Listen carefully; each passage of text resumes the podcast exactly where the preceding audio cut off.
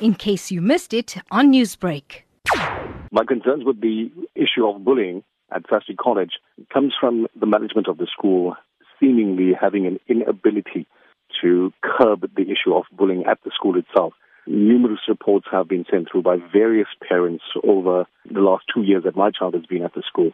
And it doesn't seem to be um, something that the management of the school itself can deal with or can curb in any way. So, what exactly is the issue of bullying that is being experienced at the school? Well, you would know that most recently a child was chased down the road that the school is situated on, and he was being chased by other pupils with sticks and pipes and stuff like that in their hands. Now, when somebody's doing that, they're not doing it to play with you. They're definitely going to hurt you. And that sort of thing is ongoing. We hear stories of children at school, within the school premises, um, you know, money being extorted from them, being assaulted, being slapped, being sworn at, verbally abused, physically abused. We hear these stories all the time. And I do understand that it exists in many, many other schools.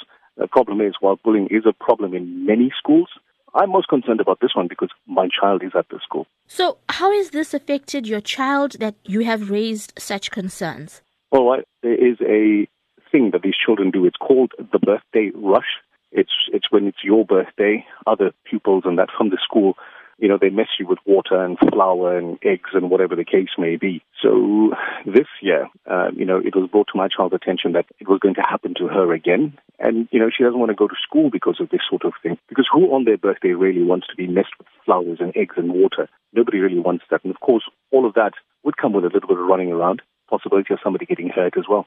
And how has this situation at school affected your child? Look from an academic point of view, she's you know she's okay. She pays attention to to her work and she gets her work done. But when these sort of things come up, where people are running past you with pipes, you know, on the road, and you're waiting for your transportation to get home, would lead to a little bit of fear, anxiety within a child. So, what are your concerns with regards to the whole bullying issue at Sastri College? The issue has been brought up with the Department of Education as well. As a parent body, we're constantly told that we're working on it. We've got to go through procedures. There's channels that things need to happen within and a certain time frame and that these people, while we appreciate that they're doing everything according to the book, what they don't realize is that they're wasting time and days and days go by within which somebody can get either severely hurt or maybe worse. Parents are taking their children out of the school. We just need them to speed up their process, and you know, in a nutshell.